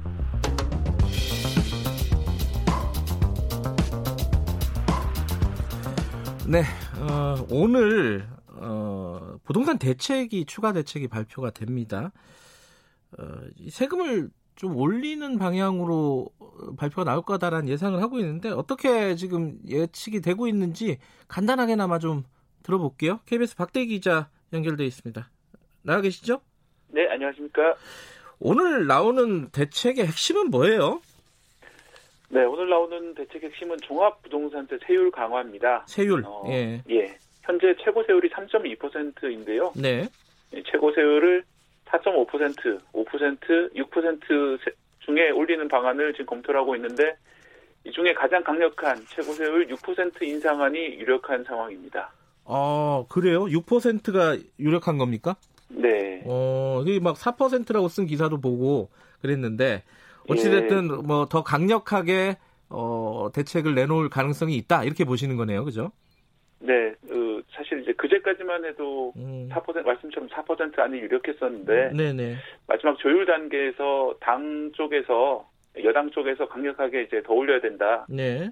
그래서 6% 안이 유력한 상황인데요. 현재 3.2%가 최고 세율이니까 뭐 구간별로 다를 수는 있지만 네. 대략 지금이 한 두 배 정도까지 세금을 내야 된다 이렇게 보시면 될것 음, 같습니다. 뭐 세율도 그렇지만은 뭐 과표 기준, 과표 구간 그리고 뭐 장기 보유 세액 공제 뭐 혜택 이런 것들 다 전반적으로 손 본다는 얘기잖아요. 오늘 발표가 될까요? 이런 부분들도? 네, 그렇습니다. 일단 과표 구간 같은 경우는 조정이 될 수 있을 것 같습니다. 일단 음. 최고 세율 아까 말씀드렸는데 네. 그걸 이제 내, 내려고 하면 94억 원 이상을 가져야 되거든요. 네. 그렇기 때문에 너무 좀 과도하게 높다 그런 음. 지적도 있기 때문에 최고 세율 구간을 좀 낮춰서 음흠. 세금을 내는 사람을 더 많게 할 가능성이 있고요. 네. 그리고 기본 공제 축소 같은 경우에도 검토는 했던 것 같은데 네. 이거는 이제 뭐좀 소액 보유자의 좀 반발이나 불러올 수 있기 때문에. 이거는 좀 높이기는 쉽지는 않을 것 같습니다. 현행은 네. 6억 원인데요.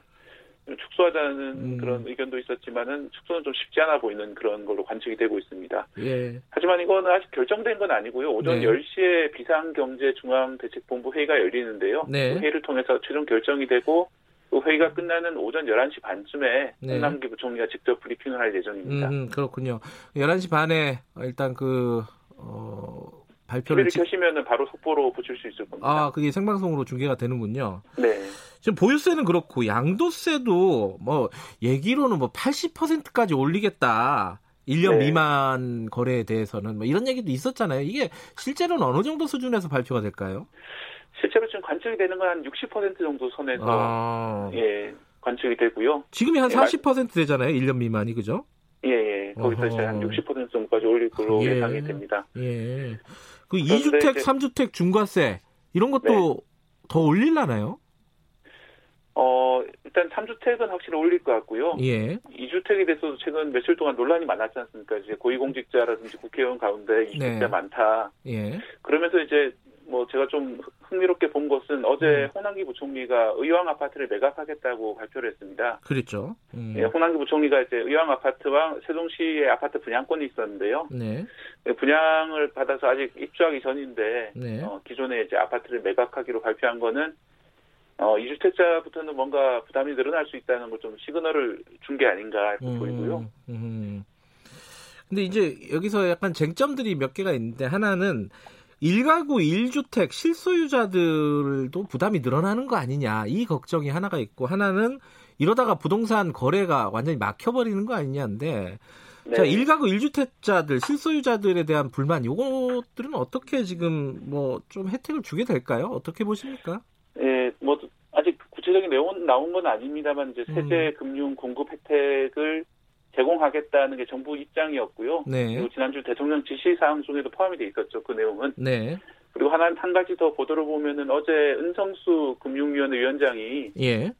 인천 검단 송도 지역이 이번에 수도권 규제 지역 확대로 추가 규제 지역이 됐는데요. 네. 이미 분양받은 사람들이 기존에 이제 70%였던 담보 인정 비율이 40%로 축소되니까 네. 좀 과도한 규제다, 소급 규제다 이래서 이제 반발이 많았거든요. 실제로는 뭐 소급인지 좀 애매합니다만. 네. 그래서 이제 이분들에 대해서 담보 인정 비율을 원래대로 70%로 이제 늘려주겠다라고 했습니다. 네. 기존 앞선 이제 6.17 대책을 수정한 것이죠. 이런, 네. 이런 식으로 아마 어 뭐 최초 구입 주택 구입자라든지 뭐 다주택자가 음. 아닌 경우에 대해서 특히. 좀 혜택이 늘을 늘릴 것 같습니다. 근데 지금 아까 또 하나의 걱정이 이렇게 뭐 거래세, 뭐 보유세 이런 거 다 늘리다 보면은 오도 가도 못하는 상황, 팔지도 못하고 사지도 못하는 상황, 이런 그 퇴로가 막혀버리는 상황, 네. 거래 거래가 중단돼 버리는 상황, 요거에 대한 우려들이 있어요 실제로. 어, 이건 어떻게 네. 해야 할까요? 어 일단 이제 그 지금 현재 이제 주택 공급 물량이 부족하다. 특히 네. 이제 임대 사업자 정책을 입현 정부 도입하면서 네. 임대 사업 임대 주택으로 묶인 물량이 많지 않습니까? 그래서 예. 그 임대 사업자 혜택을 소극적으로 좀 소멸시키자 이런 예. 의견들이 많았는데요. 아마도 예. 이 부분도 오늘 발표에 나올 텐데. 예. 어, 또 일각에서는 이런 얘기가 있습니다. 임대사업자가 좀 많으니까, 예. 그 임대사업자, 임대사업자를 그만두려고 하면 30, 아, 3천만 원 정도의 과태료를 내야 되거든요. 네. 그 과태료를 면제해주고 대신에 이제 임대사업자 혜택을 박탈하자, 뭐 이런 음. 의견도 어, 음. 여권 일부에서는 있습니다. 그래서 예. 뭐 이런 안들이 아마 오늘 논의될 텐데, 예. 실제로 만약에 통과가 되게 되면은 어, 임대주택이 급격하게 갑자기 줄어들면은 임대주택의 전월세 가격이 오를 수가 있습니다. 예. 그런 점 때문에 좀, 좀 고심을 하고 있는 것 같습니다. 예, 일단 뭐 오늘 11시 반에 어, 발표를 지켜보고 다음에 다시 얘기 나눠보죠. 오늘 고맙습니다. 네, 고맙습니다. KBS 보도국의 박대기 기자였고요. 김경래의 최강시사 듣고 계시고요. 2부 여기서 마무리하고 잠시 후에 3부에서 뵙겠습니다. 일부 지역국에서는 해당 지역 방송 보내드립니다.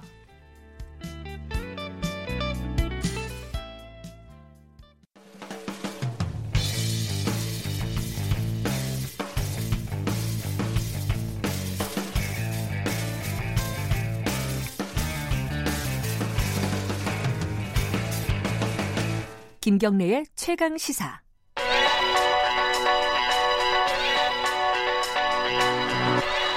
최강 시사 윤태곤의 눈.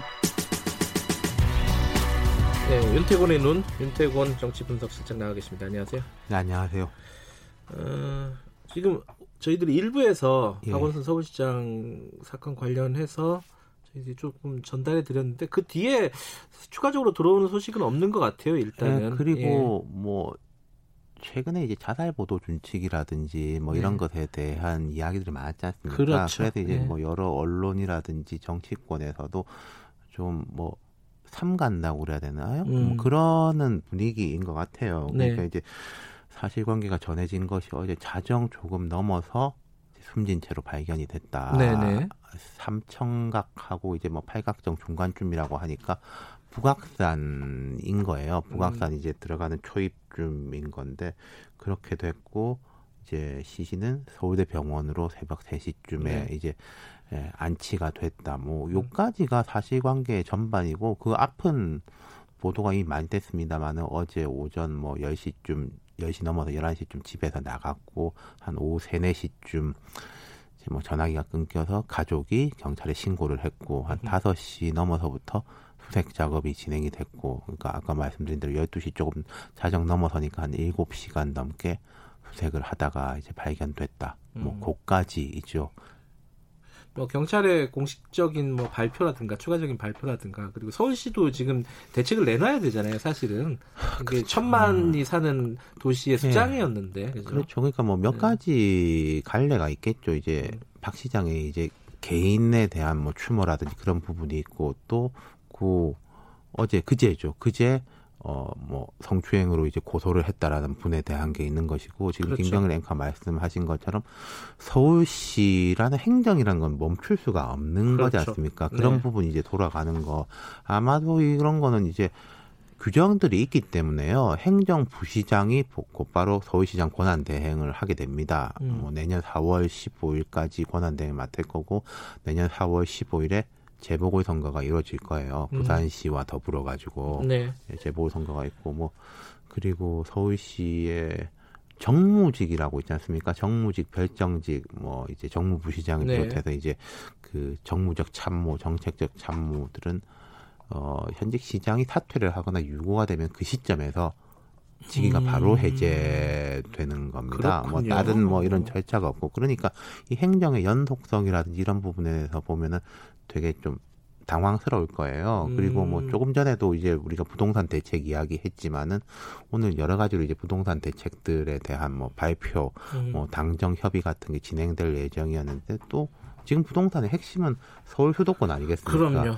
그런 부분에 대해 가지고도 뭐 이제 난항을 좀 겪겠죠. 네. 네. 네. 지금 말씀하신 대로 여러 가지 갈래 중에 이 뭐 부동산이라든가 코로나든가 서울시 행정과 관련된 그렇죠. 것들에 대한 걱정도 굉장히 큽니다. 네, 그렇죠? 네 그런 네. 부분이 이제 있는 것이고 아까 음. 말씀드린 대로 이게 시장뿐 아니라 시장의 이제 정무 참모들 음. 이 일거 이제 자리를 비우게 되니까 네. 물론 이제 서울시의 그 관료 조직이 되게 탄탄하기 때문에요. 뭐 네. 그런 부분에서 이제 크게 뭐 문제가 있겠습니까? 많은 아무래도 이제 당황스럽죠. 그리고 네. 이제 박원순 시장이 삼선 시장 음. 10년째 재임하고 있었거든요. 네. 박 시장이 뭐 다 아시다시피 시민사회 활동가였고 또 그 인권 변호사였고 이렇게 평생을 살아왔는데 그런 이야기를 나눠본 적이 있어요. 한 직업으로 그 변호사라는 건 어떻게 보면 자격이지 않습니까? 그렇죠. 본인이 한 직업으로 제일 오래 한 게 서울시장이다 이런 아, 이야기를 10년 그럴 수 있겠군요. 예. 네. 그 지역에서는 뭐 예를 들어 영남이나 호남이나 충청권에서는 지금까지 이제 삼선 그 도지사 시장이 없지 않았어요. 조금씩 있었어요. 음.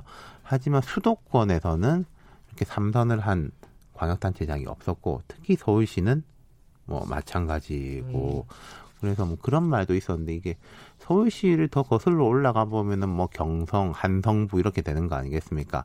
한성이라는 그 행정 조직이 생기고 한성 판륜 중에서는 제일 오래 이렇게 재임했다. 음. 그러니까 박원순 시장이 이제 뭐 긍정적이든 부정적이든 이 자리가 너무 크고 네.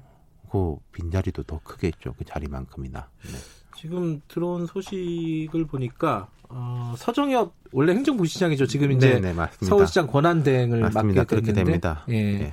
오늘 오전 9시에 어, 시장 거리 상황에 대한 입장 향후 계획을 그렇죠. 공식적으로 예. 발표를 한다고 합니다. 예. 이거를 듣고 어, 그 얘기는 어, 차후에 좀 진행이 그러니까 될것 같아요. 아마도 이제 뭐 네. 행정 공백이 없게 만전을 기하겠다. 그렇죠. 뭐 그런 부분에 음. 대한 이야기가 아닐까. 뭐 음. 이제 또 시민들한테 대해 가지고 이제 뭐 송구스럽다 이런 이야기도 음. 나오고 그렇게 되겠죠. 네. 근데 지금 이제 어, 이 얘기가 상당히 좀 난감한 게 어, 아까 말씀하신 대로 그 성추행으로 고소한 당사자가 있고요. 네. 어, 그리고 또 또 그 지목된 사람 서울시장은 사망을 한 사건이란 말이에요. 네. 그래가지고 그거에 대해서 얘기를 나누기가 좀 어려운 부분이에요 네, 사건을 그렇죠. 그렇죠? 그러니까 뭐 좀 갈피가 잘 안 잡힌다고 그래야 되나 네. 어쨌든 이제 돌아가신 분은 말씀이었고 법적으로도 네. 공소권 없음 음. 뭐 이렇게 되는 거 아니겠습니까? 수사가 중단이 되는 예, 거죠. 그러니까 그 예. 개인에 대해서는 이제 중단이 되는 것이고 네. 또 고소한 분이 뭐 그 돌아가신 분 외에 뭐 다른 분들에 대해 가지고도 또 어떻게 할 게 있는지 없는지 음, 음. 그런 거는 살펴봐야 되겠고 네. 뭐 여러 가지 이제 복잡한 것들이 있는 거죠. 네.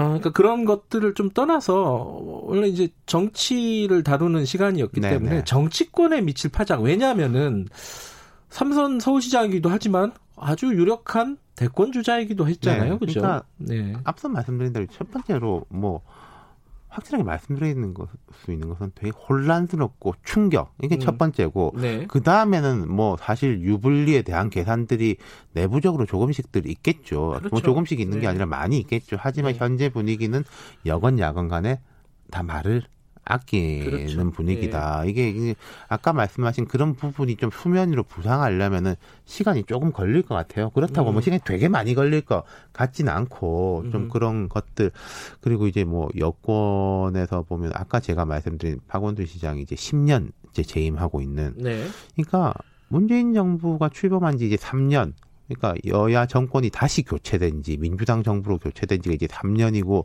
또 지금 이제 국회에서 압승을 했습니다만 20대 국회에서도 민주당이 일당을 했죠. 근데 네. 박 시장의 10년이라는 것은 그 이명박 정부 때부터 네. 그러니까 지금 민주당이 상황이 아주 안 좋을 때부터 박 시장은 이제 서울시를 이제 지키고 있었기 때문에 이 민주당과 뭐 범진보 진영으로서는 그좀 자리를 항상 지키고 든든하게 지키고 있었던 그런 음. 사람인 거죠. 그 부분이 이제 크게 다가올 것이고 뭐 다들 기억하실 텐데 박 시장이 음 시민단체 활동가 참여연대, 그다음 뭐 아름다운 가게 등등 참여연대가 1994년인가 출범을 했을 건데 네. 그러니까 그 이전에는 제야 단체라고도 흔히 우리가 이야기를 많이 했지 않습니까? 요즘은 잘안 쓰는 예, 제야 단체 예. 이미지는 아무래도 좀 정치적인 거죠. 네. 민주화 투쟁, 반독재 투쟁 이런 부분에서 이제 어쨌든 민주화 이후에 새로운 지평 속에서 시민단체라는 개념이 사실 그 전에 우리나라에서 그 말도 잘 없었어요. NGO, 뭐 시민단체 이런 말을 사실상 수면 위로 끌어올린 사람이 이제 박원순 시장이었고 참여연대부터 시작했고 또 좀 다른 결의 아름다운 가게도 있었고 또 21세기 들어와서는 그 낙천 낙선 운동 16대 총선 때 그게 있었거든요. 그런 식으로 이제 뭔가 좀 개척을 하는 이제 음. 혁신가의 이제 이미지가 강했고 그걸 바탕으로 해서 이제 2011년에 서울시장 출마 선언을 했는데 그런 게 있었죠. 그 전에 박원순, 박변이라고 흔히 불렀는데 박변은 아는 사람만 아는 어떤 면에서 보자면은 음. 대중적으로는 음, 저 사람 어디도 본 것 같은데 네. 이런 수준이었는데 그 당시에 이제 서울시장 출마 선언을 하고 좀 지지율이 낮았는데 그때 역시 또 장외에 이제 인기 주자였었던 안철수 당시에는 교수죠.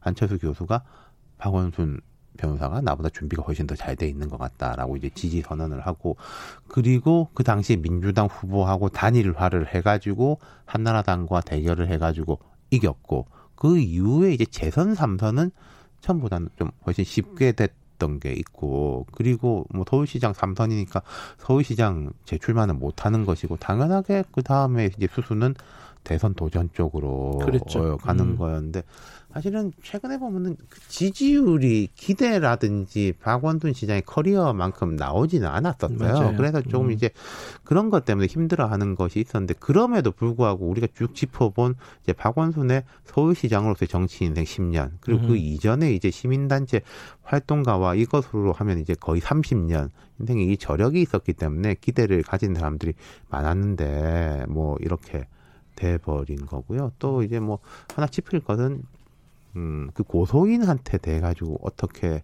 뭐 2차 가해라든지 그렇게 가서는 안 될 것이다. 그게 좀 우려가 되고 예, 그러니까 이게 예. 참 저도 개인적으로 그러는데 박원순 시장에 대한 애도와 네. 그 고소인에 대한 이렇게 이제 올바른 처사하고 그 네. 그 중간에서 이제 가닥을 잡는 게 매우 네. 중요하다. 음. 좀 한쪽으로 이제 기울어져 가지고는 좋지가 않을 음. 것이다. 뭐 그런 말씀을 좀 드리고 싶어요. 네. 아, 이게 며칠이 지나면은 좀 중심이 잡히겠지만 초반에는 좀 혼란스러울 겁니다. 네, 그게 아무래도. 또 혼란스러운 게 또 인간의 네. 자연스러운 감정 중의 하나고 그 네. 그뭐 이제 대중들은 혼란스럽게 당연한 건데 어떻게 보면 또 중심을 잡아야 될 분들 아까 말씀드렸던 음. 이제 서울시장 권한 대행도 있을 것이고 민주당에 있는 분들도 있을 것이고 그런 음. 분들은 빨리 중심을 잡아야 되지 않을까 싶습니다. 네, 네. 아, 여러 가지로 어려운 상황이지만은 조금만 조금 조금만 차분하게 네. 좀 보는 그런 분위기가 만들어졌으면 좋겠습니다. 예, 그, 그렇습니다. 그 피해자 주장하시는 분도 마찬가지고 네. 그 유명을 달리한 박원순 네. 시장도 마찬가지고.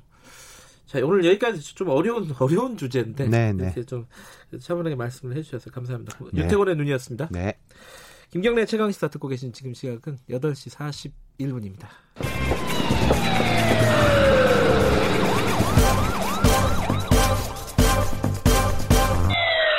김경래 최강 시사.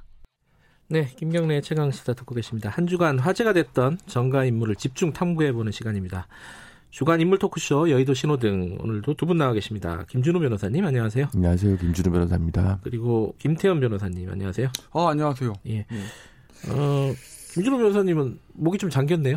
잠을 못 주무셨네요. 아, 네. 뭐 많은 분들이 좀 예. 잠을 뒤척이지 않았나 싶습니다.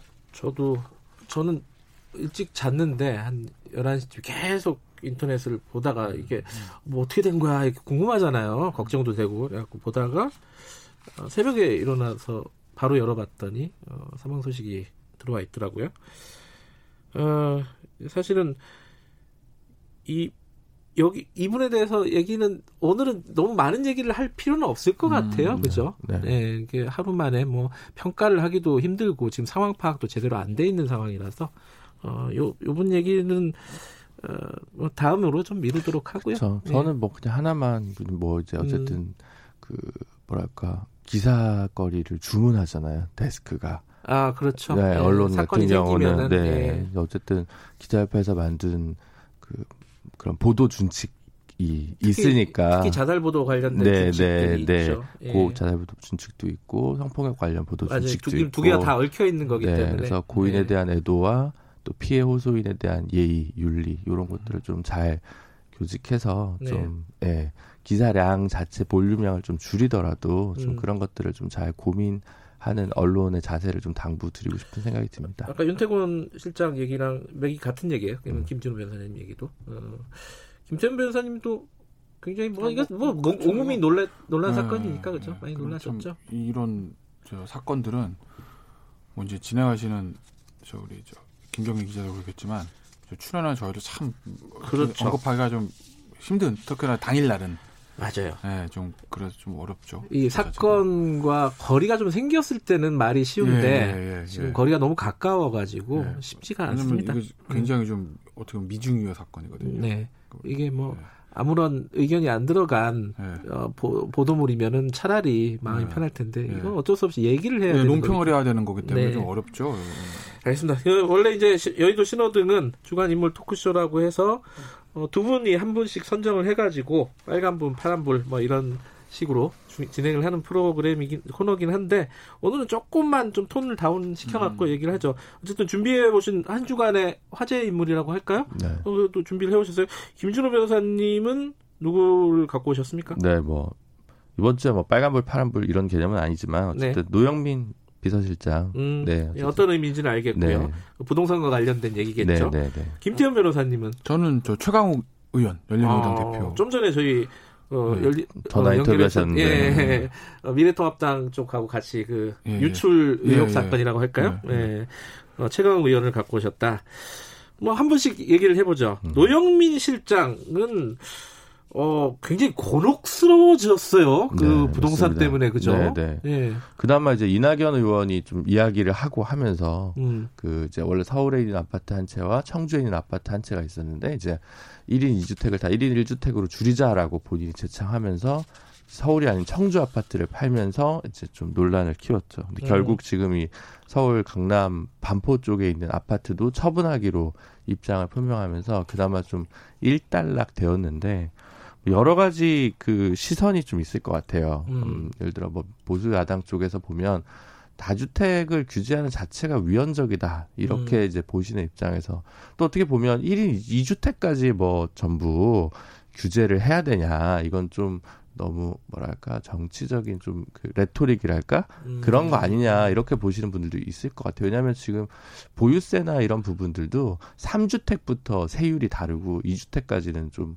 물론 이제 액수에 따라서 2주택도 음. 1주택도 그렇지만 1주택과 2주택의 세율의 차이는 없거든요. 현재는 네, 네. 왜냐하면 이제 뭐 노모를 모실 수도 있고 뭐 여러 지역에 직장이 있을 수도 있고 이런 경우에는 또 이제 되죠. 물론 이제 뭐 강남 뭐 3구에 두 채가 음. 있다 이러면 또 뭐 투기 목적으로 좀더 보겠지만 이런 경우까지 하는지 어쨌든 그럼에도 불구하고 본인이 오랫동안 지역구였던 청주에 있는 아파트를 팔고 고개 하나 좀 네, 걸렸었죠. 그렇죠. 그게 네. 있고 또 그러면 결국 강남 불패 신화를 청와대에서도 보증해 준 거 아니냐라는 음. 시그널이 그래서 비서실장의 행태로서는 좀 적절치 않은 부분이 있죠. 어쨌든 본인들이 음. 이제 꺼내놓은 말에 대해서 지행 합의를 좀 안 되는 부분이 있기 때문에 부동산 정책이라는 게 시장과 맞서서 꼭 싸워서 이길 수 있는 것은 아니다라고 보시는 음. 분들도 많지만 네. 잡겠다고 했으면 그를 위해 최선을 다하는 모습은 보여줘야 되는 게 위정자들에게 바라는 태도거든요. 음. 근데 그를 준수하지 못했다는 점에서 좀 화를 자초하지 않았나 싶습니다.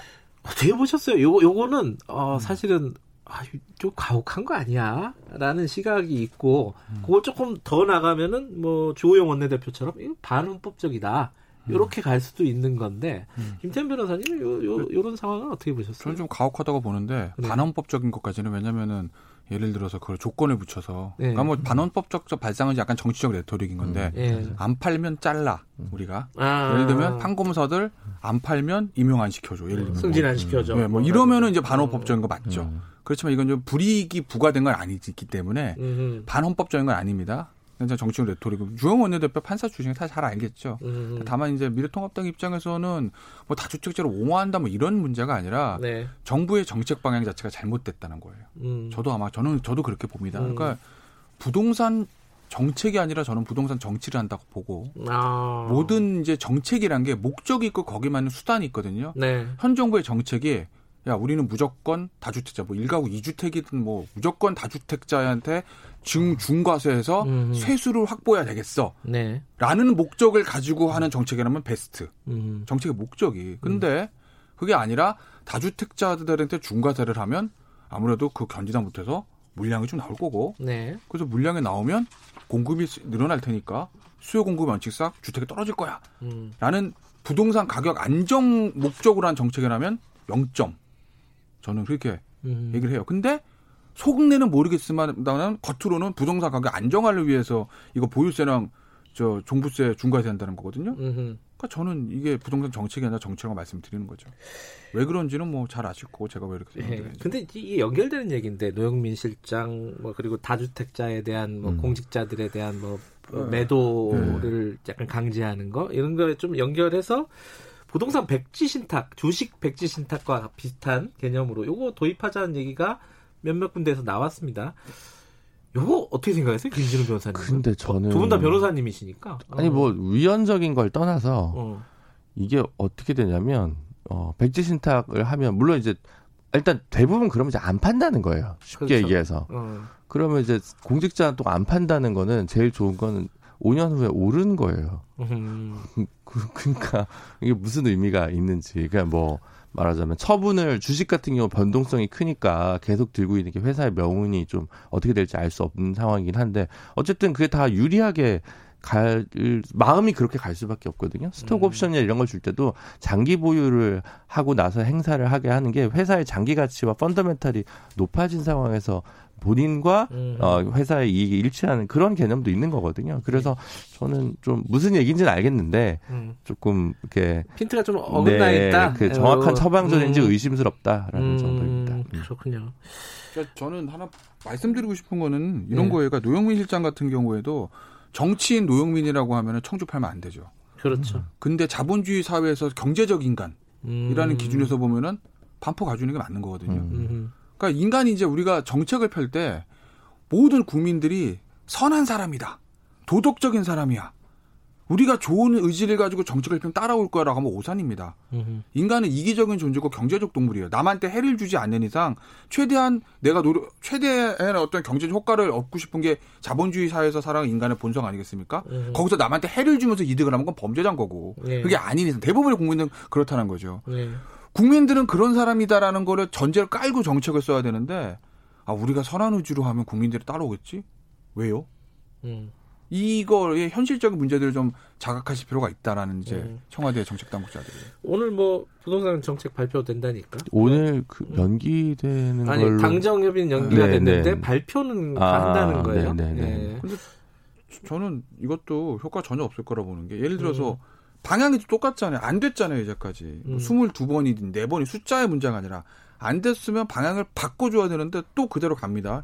이게 먹히겠습니까, 시장에? 저는 두 가지인 것 같은데, 예. 그, 입법 조치가 동반돼야 되는 부분이 있는데, 이제 행정적으로 뭐 투기과열지구 지정하고 확대하고 이런 거 말고, 사실 또 이게 풍선 효과 때문에 전월세 상한제 관련한 부분이 입법이 좀 필요한 부분이 있거든요. 제가 음. 볼 때는. 근데 그게 이제 되지 않고는 집값 올리면, 이거 잡으려고 하면, 이제 전세값을 올리는 풍선 효과 다 당연히 당국들도 음. 알고 있을 거라고 생각하거든요. 그래서 이게 정책 처방이 없는 게 아니라 그 조합과 순서가 되게 문제가 되기 때문에 네. 그 부분 잘 살피면서 좀 갔으면 좋겠습니다. 알겠습니다. 어, 어 시간이 많이 됐네. 그한 한 말씀밖에 못 듣겠는데 거의 자 최강욱 의원, 최강욱 열린민주당 대표를 갖고 오셨는데 김태현 변호사님, 어 항상 화제가 되는 분이에요, 사실은. 근데 어제 화제가 된 거는 네. 어, 법무부 문, 그 알림 문자가 일출이 된 거 아니냐. 근데 본인은 지금 부인하고 있고. 본인은 부인하고 계시고 네. 일단 부인하는 거 법무부 쪽에서도 뭐제 간, 최종안 음. 이렇게 얘기를 했어요. 그 실수가 있었다 실무적으로. 네, 근데 이제 그 얘기들도 한번 맞았다 맞아는 떨어져요. 음. 뭐 이제 저 추미애 장관이 초안을 주고 네. 대변인이 수정해서 최종안을 만들었는데 대변인은 당연히 최종안만 언론에 보냈는데 장관은 초안 언론 최종안 다 나가는 걸로 알고 있었고 음. 장관의 보좌진 아마 정치인들 때부터 보좌진이겠죠. 음. 보좌진은 지인들한테 초안하고 수정안 다 보냈다. 음. 근데 초강국 대표는 이 SNS에 있는 뭐 최민희 의원 전 의원 얘기 음. 나옵니다만 그거를 받아가지고 본인이 복사해서 붙였다는 건데 좀 음. 납득이 안 되는 거 기자시잖아요. 네. 언론에 불이 풀할 때 초안 다 나옵니까? 초안은 안 나. 근데 초안이라고 그러니까. 이제 유출을 네. 했다는 건지는 잘 모르겠어요. 그러니까 어. 제 법무부 어, 제 얘기는 그래요. 아, 법무부, 네, 법무부 얘기는 그래요. 어제 아. 법무부 쪽 얘기는. 근데 아, 그, 우리가 또 그게 납득이 안 된다. 음. 기자 주고 네. 보도자료 민변일 때 많이 써보셨잖아요. 음.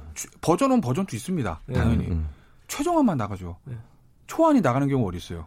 그리고 지, 보좌진들이 초안 나가는 초안까지도 언론에다 나가는 줄 알고 지인한테 유출했다는 그 해명이 아주 초보자들이면 그럴 수도 있을 한데 음. 속된 말로 선수들이잖아요. 그러니까 음. 저는 그 해명이 납득이 안 된다는 거고 SNS 돌아다니는 거 복사해서 붙였다는 건데 그죠 최민희 전 의원이 저 링크 가지고 올려놨던 거좀 내용 다르다는 거 아니겠습니까? 제목이 달라요. 네, 그러니까 복사한 거를 네. 그냥 수정하는 있어 붙이면 그냥 붙이지. 그래서 하여튼 좀 해명이 납득이 안 된다 저는. 음. 그리고 이게 제가 왜 이제 문제를 삼냐면 만약에 이거를 어, 예를 들어서 민주당의 법사위원장이 지금 윤호중 의원이 먼저 알았다고 하면 그래도 좀 나아요. 왜? 음. 법사위원장이기 때문에 법무부에 관한 문제를 미리 네. 요구할 수도 있는 것이거든요. 근데 청하국 의원은 법사위원도 아니고 더군다나 이 검언유착 의혹 사건에서 이해관계자입니다. 음. 어찌됐건 피고발된 된 사건도 있고 네. 반대쪽에서는 저 지보자 지모 씨, 그다음에 MBC 음. 최강욱 전 최강 의원의 뭐 권한 유착이라는 그런 얘기도 하잖아요. 그러니까 음. 어찌됐든 간에 제가 뭐 피의자라는 얘기는 아닌데 이해 당사자는 거예요. 음. 근데 그 이해 당사자가 여기에 좀 이런 부분에도 깊숙이 관여했다는 좀 의혹을 주는 건 이건 굉장히 문제가 있는 거죠. 어떻게 보세요, 김진우 변호사님? 최강 의원님이 원래 팬덤도 좀 강하고 SNS도 강하신데 저는 이제 의원이 되셨으니까 네. 좀 적시성이 좀 늦더라도 좀 더 예리하게 칼을 버려서 찌르는 아, 게 좋지 않겠냐. 예. 이게 너무 시간차 공격을 이제 조금 자제하시고 퍼거슨의 말을 네. 기억하라. 네. 뭐 이런, 뭐, 이런 뜻인가요? 네, 그런 것들이 좀 필요하지 않나라는 생각이 음, 좀 듭니다. 예. 이게 그 뭐랄까 고, 고발까지 고려를 하고 있다 아까 미래통합당에서 그 거기까지 가야 된다고 보세요? 음? 근데 뭐 사실 저는 기본적으로 제가 제일 싫어하는 것들 중에 하나가 여의도의 문제를 서초동 가져가는 음. 거거든요. 아. 모든 여, 여야 정치인 진보부 다 똑같습니다. 뭐만 하면 서초동이에요. 음. 근데 그 사실 여의도에 해결하는 게 맞는데 어찌됐건 간에 뭐 법적 고발, 뭐 법적 미래통합당 입장에서 고발한다고 뭐 중앙지검에서 수사 잘 될 거라 생각하고 하겠습니까? 아니, 뭐 그건 제스처, 아닌 거죠. 제스처, 정치적인 예. 건데 어쨌든 정치적으로는 문제 저는 문제 삼을 필요는 있다고 봐요. 음. 저는 저는 문제가 뭐 있는 상황이라고 문제가 있다고 짧게. 볼 수도 있는데 네. 언어의 인플레도 과해서 이걸 네. 제2의 국정농단이라고 표현하는 아. 분들도 좀 과하다. 아. 그 정도. 그렇군요. 아. 어쨌든 뭐 오늘 상황이 상황인지라 어, 여러 가지로 마음이 무거워서 얘기가 이렇게 쉽게 잘 나오진 않았습니다. 어쨌든 두 분 다 고생하셨습니다. 네, 예. 다음 주에 다시 뵙겠습니다. 예, 김준호 변호사님 그리고 김태현 변호사님이었습니다. 김경래 최강기사 이번 주는 여기까지 하죠. 어, 많이 놀라셨을 겁니다. 주말에 많이 추스리시기 바라겠습니다. 다음 주 월요일 아침 7시 20분에 돌아옵니다.